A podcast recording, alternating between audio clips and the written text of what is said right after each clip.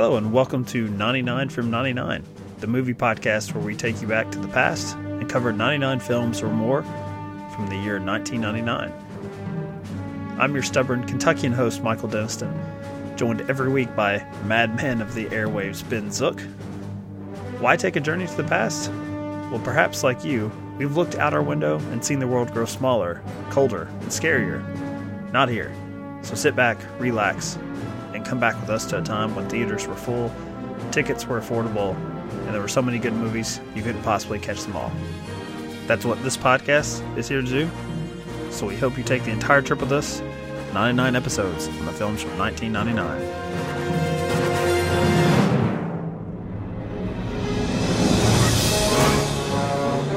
I want you to hit me as hard as you can. I'm scared to close my eyes. I see dead people. I believe you have my stapler.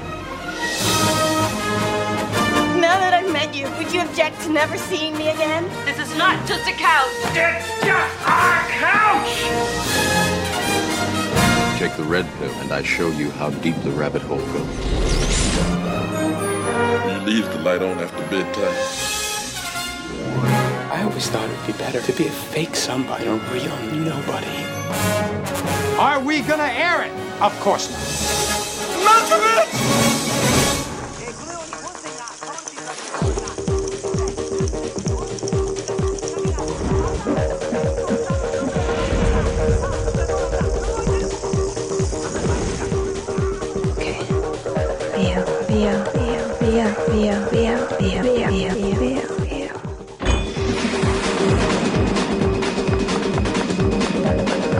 Okay, I'll let you lead this one off.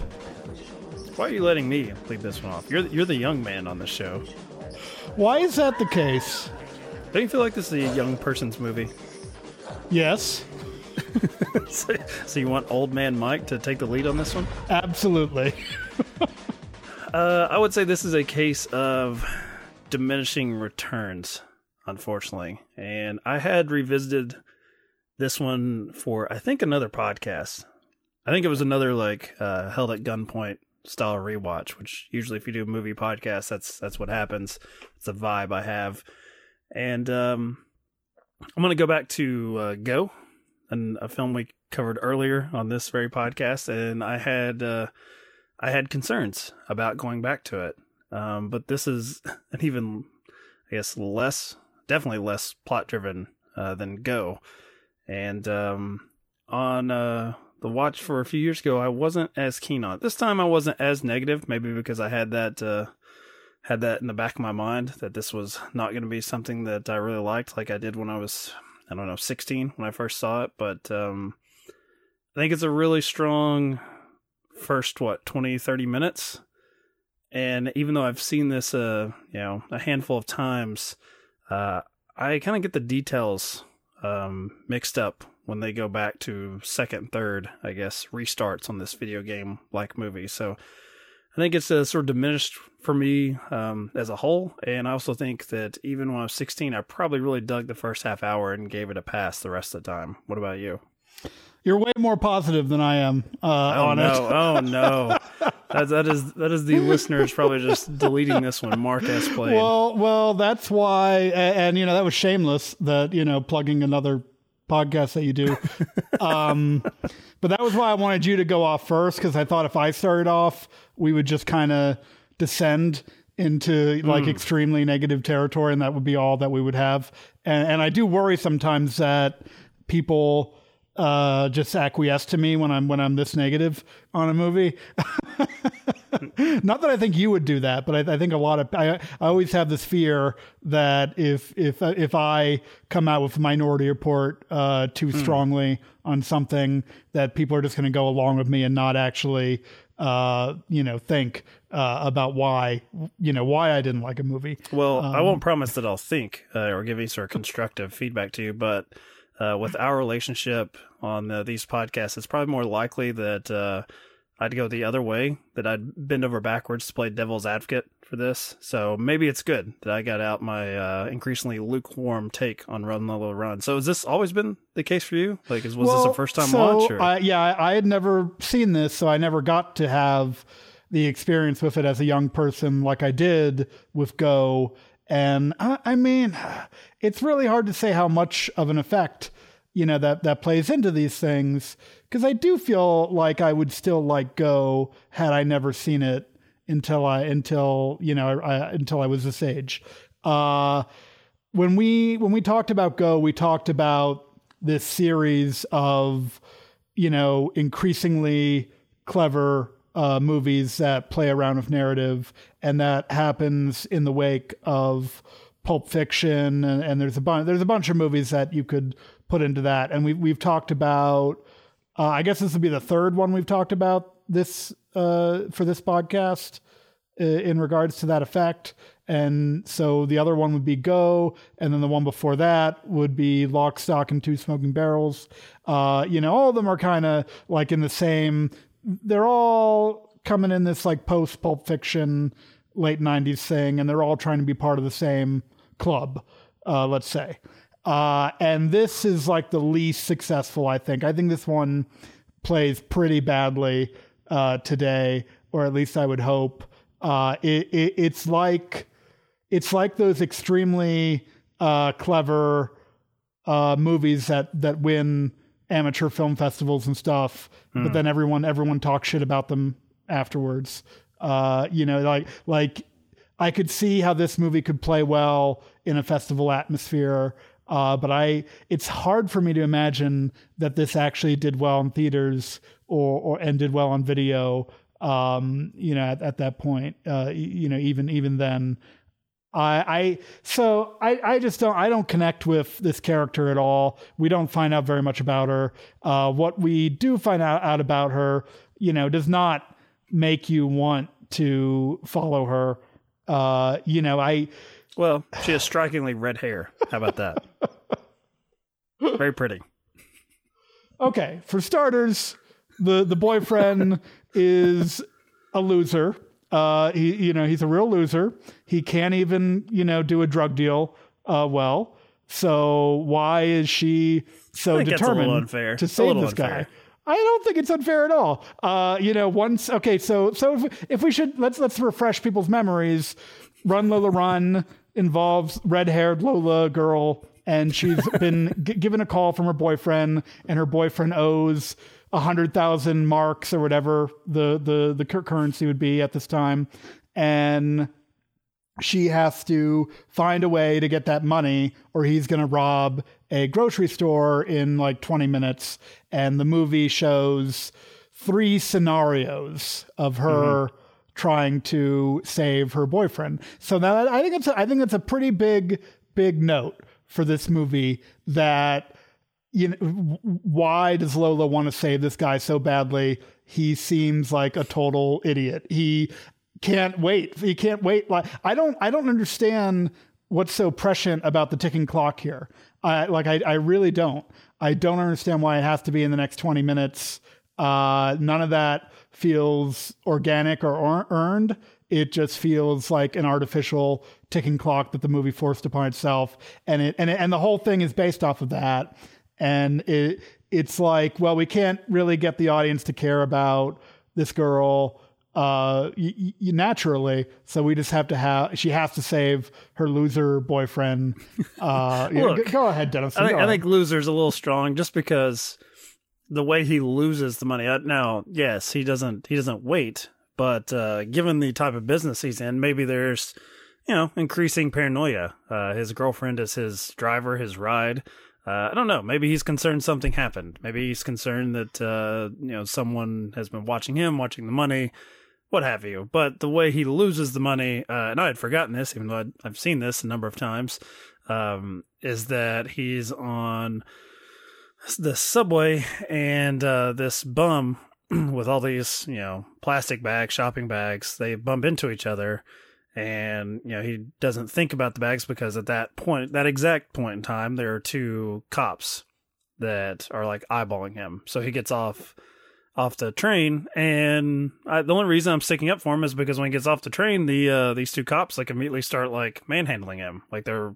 arresting him under suspicion of something. So even if he had kept the bag and that's the problem is that he in his haste to escape he leaves it on the train where the the bum takes it uh they would have confiscated that bag full of money. So It was fate that it had to happen this exact way, Ben. Oh, okay, Three okay, times. okay. Strike one, he's a drug dealer. Strike two, he's a bad. good He's at it. bad. He's a bad drug dealer. I didn't say he was good he's at bad at it. Strike three, he can't. He's impatient. He can't. You know, wait longer Ben, than twenty minutes for were you- her. were you just naturally Three good at everything? You're out. He's a, he's a rookie, man. He's he's an amateur. He's learning the ropes. But he's not And- likable. He's not likable. And, and I hate to bring up a stupid uh, screenwriting trick that happens in a lot of movies, but this is a movie that could have could have used it. Uh, so I, I, have, you, have you ever heard of Save the Cat by Blake Yeah, Snyder? I, I think we talked about it uh, when we were discussing "Drag Me to Hell" on another podcast. Yeah, I think you yeah. brought it up. Yeah, And in Drag Me to Hell, I believe she doesn't she actually save a cat? Yeah, she saves a cat. Um, so well, say- actually, I think she does the opposite.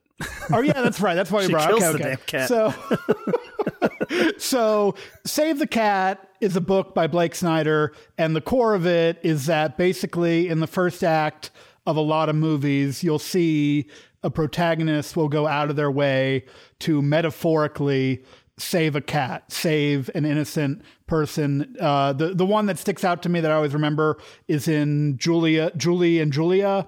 Uh, uh, is it Amy Adams or Emily Blunt? Yes. It's one of them. Amy Adams, Amy yeah. She goes out of her way to help uh, uh, some 9/11 victims over the phone at her job, and that and that subplot is never brought up again, but it serves to make her likable, and you care more about her. Uh, and without it, you know, you probably wouldn't. And Now, I feel I feel like Run Lola Run could have benefited from having a moment like that. I've not seen Julie and Julia or Julie and Julie, whatever. Um, were they really that concerned about that character? Isn't that a, a movie about uh, cooking, basically? What what was so? This was not. What I'm saying is, Amy Adams, I presume, was not a drug dealer. Sure, sure, sure. but, I, but I'm just, I, that's just an example that sticks out to me. And I Hmm. think because in Julie and Julia, the the main context of the story is oh she's cooking a lot. You know what I mean? It's not exactly high stakes drama, so you probably do need a little moment like that in the first act just to make her you know uh, someone you want to follow. And that's the way I feel about Run Lola Run. The both of them. I mean, she she's just flat. She's kind of flat. I wouldn't say she's unlikable in the beginning. Uh, he's unlikable. Like I don't I don't want to be around Manny. He puts a lot of pressure on her just uh, from a phone call. yeah. um, saying, you know, you're you're late, you're never late, but today you were, and now I'm going to die because of it. And I mean, that, I certainly understand. I don't know, you know, why or how she has this X Men mutant power where she can scream and you know move things around or blow them up, but I definitely understand her cutting him off with a scream because it's just a lot to take in.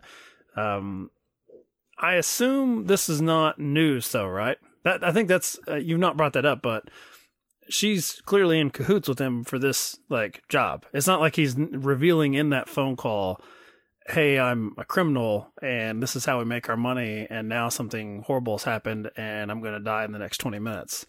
I think I would like Lola more if this was just all being dropped in her lap and she didn't have time to really you know question the the sort of ethics of what he's doing but just in those 20 minutes she wants to do everything in her power to make sure that he's not killed and then after that you know she's going to reassess uh, her choices with this man the whole thing, and this this is the problem with the whole movie for me. The whole thing is so in love with its own cleverness, its own clever ideas, and overly complicated setup. Uh, I like that stuff.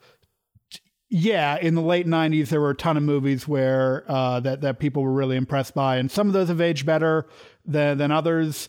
Uh, I think, for example, a Charlie Kaufman movie we have coming up i- is a, is another pretty clever movie with a high concept premise. But but this this has not has not aged well. I think Lola Lola doesn't need the hundred thousand marks. Lola needs a watch. Like that's the real like like that's what Aw, I kept Ben. thinking. Was that it is just like like, a- this that person Letterboxd review cannot right tell time. She cannot tell time. like like she like she's in the bank. You know, uh, it, it has to have been uh, almost twenty minutes. She knows she's not going to have enough time to get to, to get to the guy. It's like you know, well, speed it up. Uh, yeah i mean it's that's a little nitpicky but uh yeah if you if you actually break it down i'm thinking wow, if I was going to just run 20 minutes somewhere, uh, that's not very far from my house. So I probably don't have time to go to the bank, uh, to have this bit of melodrama with my father, who they reveal in, you know, one segment that he's actually not her father. And they kind of play with that as some sort of joke with the audience, like behind this, uh, father character's back. Um, he's, seeing this other woman and then you know one segment of the story she reveals that she's pregnant and asks him if he wants to have a child with her another segment uh, because of Lola getting there, you know, a few minutes earlier, a few minutes later, she reveals that the baby's not actually his. Um, I kind of wish there was more of that stuff. Like, there's you're talking about it being in love with its own cleverness. Uh, I think there are three different uh, people in the streets that Lola either bumps into or almost bumps into, and they do this little uh, photograph, uh, sort of like montage of like what happens, I, I presume, uh, or what could happen from their life beyond that point. And you have well, one woman in particular who she just sort of runs around on the sidewalk. Uh, nothing major happens. Uh, that woman kind of scowls at her, and it's like in one, you know, possible because of that moment, uh, she becomes like a uh, kidnapper, like a child, uh, actual literal kidnapper. And another, she wins the lottery, and then like another one, she finds Jesus. And in all three versions, there's not really much in the way of interaction with Lola. Like I don't, I, I know it's really like going into the uh, sort of Jeff Goldblum from Jurassic Park sort of chaos theory thing here, but uh, I find that stuff now uh, really, really obnoxious. And I bet when I was a teenager, I was like, oh, that's cool, but I didn't really give it any consideration. I think the film doesn't really want you to give it much consideration. I'm actually surprised. I'm looking at the Wikipedia here, and there's I'm surprised that there are three paragraphs on the themes. Like I'm actually surprised that it's that long. like this is it. Just it feels like a uh, a music video movie. Yeah. You know? Mm-hmm. Uh, and yeah, I, I, didn't like those things either. Uh, I, am as much of, of, of a believer in the butterfly effect as the next person, but I think it's really ridiculous. This idea. I, d- has anyone considered that Lola just has a highly inflated sense of how important she is in this universe?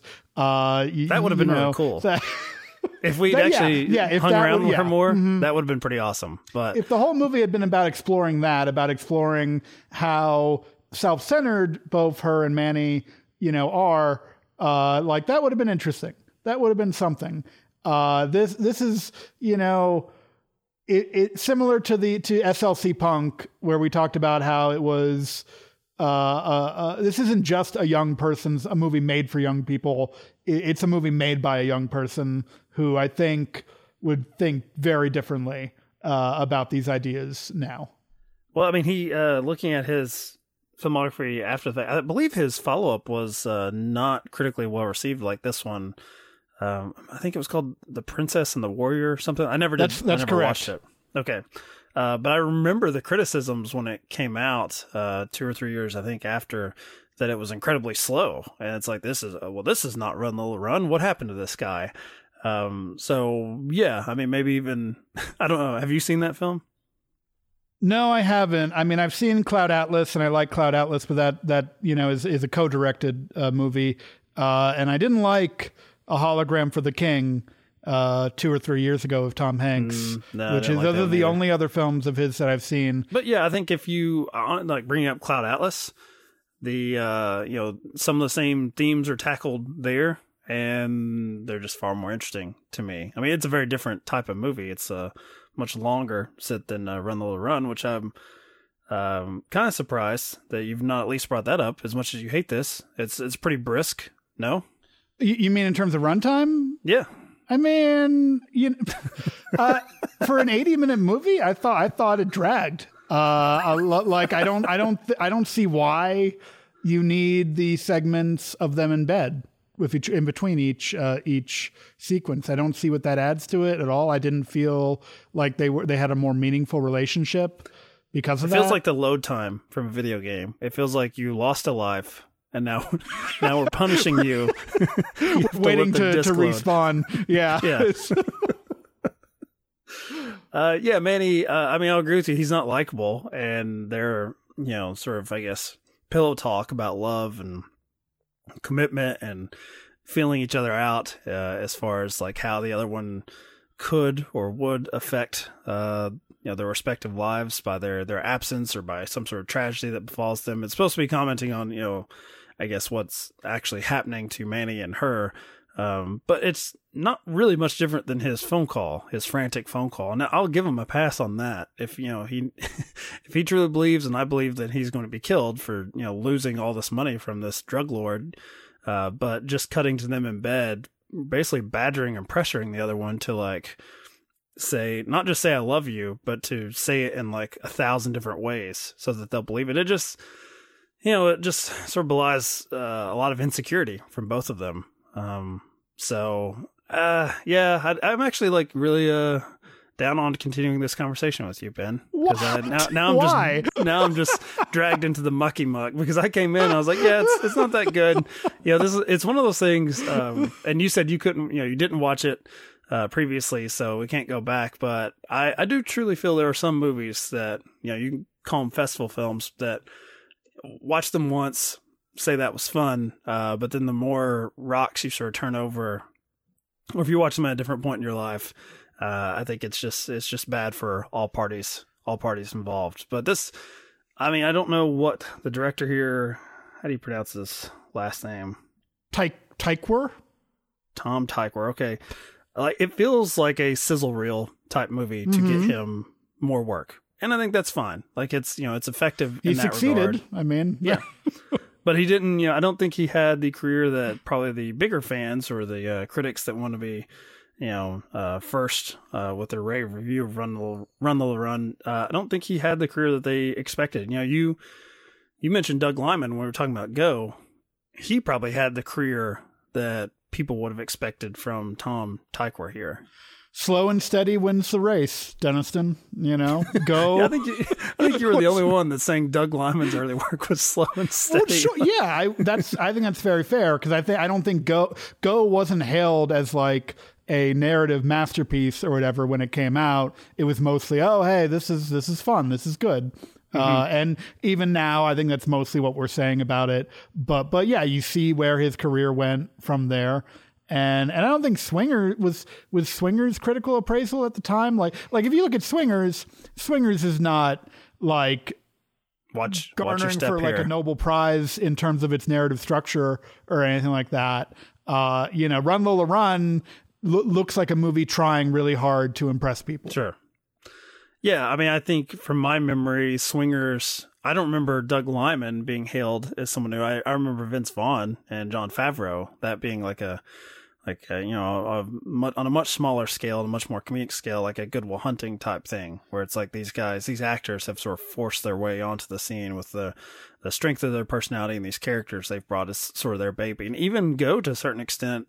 Uh, I feel like was credited way more to John August at the time as far as all the, the accolades that it got. So, uh, Liman, yeah, he, he, he probably, unfortunately, like for the, the hipsters out there, he, he probably actually took the reins of what, uh, people would have bet money on Tom Tykwer doing. But we got to Franka Potente here. She was, she did, uh, What did she go on to do?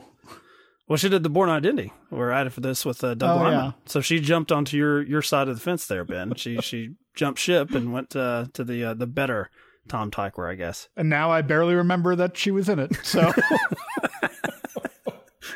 there is that.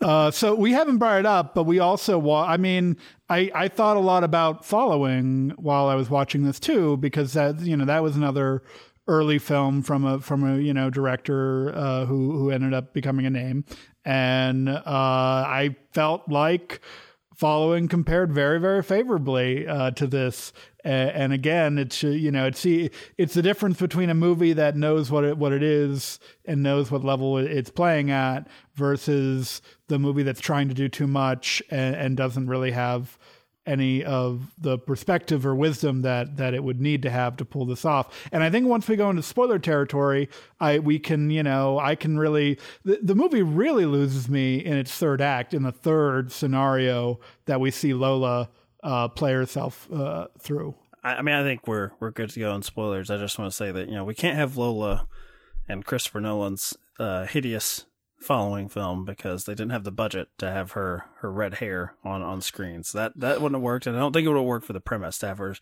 you know, scowling and scuffling about. But uh, go ahead with your, you know, just bring us home with negativity on this, uh, the third bit, the the happy ending for Run Lola Run. I mean, you know, you, like I've been listening back to our last three episodes, and I thought you came off as sort of the, a real sourpuss. So now it's my turn, Deniston. Oh, okay, So just I see. the ball is in your court. All right, your your turn to be negative. I I concede that point. So, so spoiler alert, run Lola run, blah blah blah. Um, this the, the the fact that in the third scenario she basically gives up and goes to a casino, spends her gambles her last bit of money away, and miraculously wins twice uh, for no reason uh, is is really insulting uh, for a power, movie sir. that spends so much of its time in its own head and in love with itself. It's incredible how there's no dissenting uh, opinion in the in I guess w- was it Tykwer who wrote this? Uh, there's no like dissenting opinion in, in in his head saying, "Oh, this is almost like a Deus ex machina kind of ending." Uh, a, a miracle happens, and she gets this money, and and it all and it solves all her problems. Terrible. Makes even less sense because um the way it works out is uh, I guess because she, you know, in her apartment building, she leaps over a man and his dog just, you know, standing around in the hallway. Uh, which previously had cost her seconds, minutes, uh, by trying to like I guess walk around them, being scared of the dog. Uh, she um, misses her father because she doesn't cause this other man to get in a car crash, the one that he's having a business meeting with him. So she can't go to her dad to ask for money. She can't rob the bank that he works at.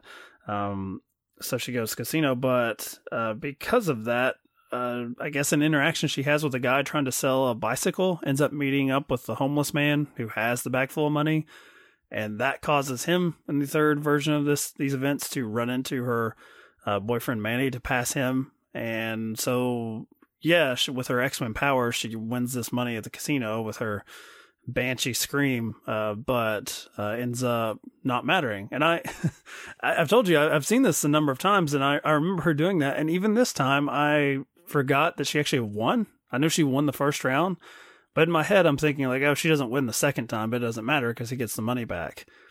So Wouldn't that have been even- a better ending? Like it's even more ridiculous because she wins with this nonsense.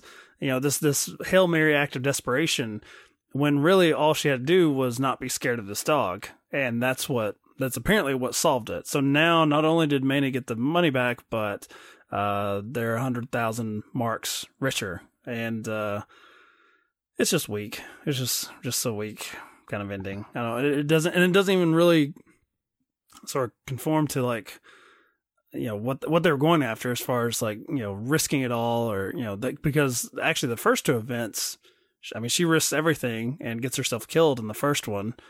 And you know both times it doesn't work out but this time it just it just it just works out perfectly. And they're they're rewarded for their for their actions here. So yeah I can see why you hated it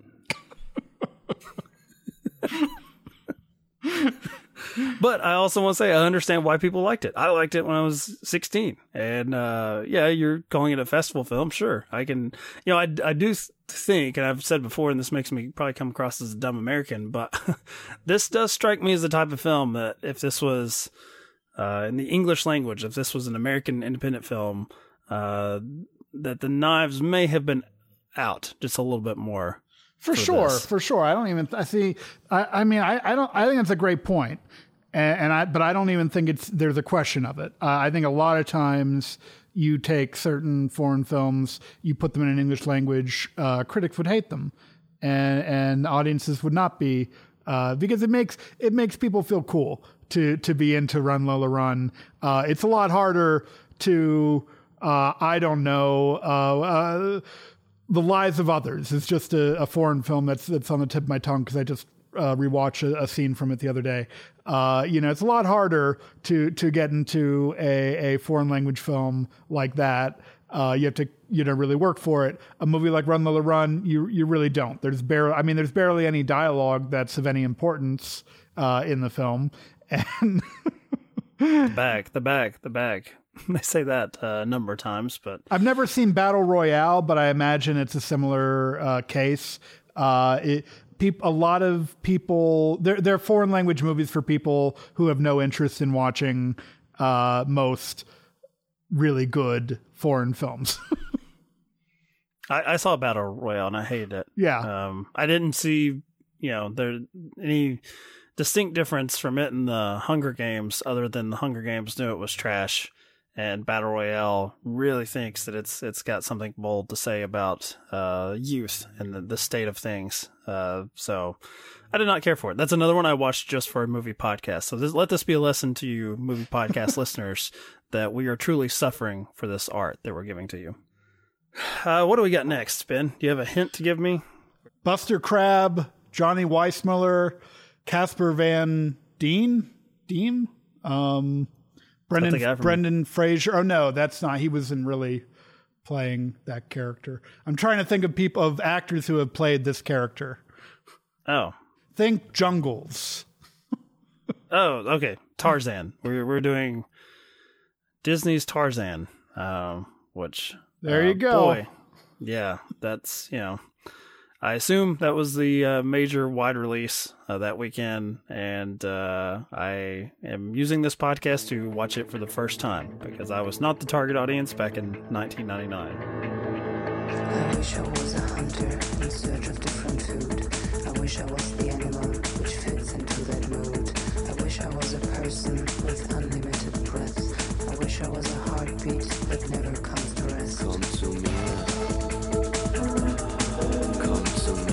If you'd like to continue the conversation with us, feel free to do so on Twitter, Instagram, or Facebook at 99 from 99.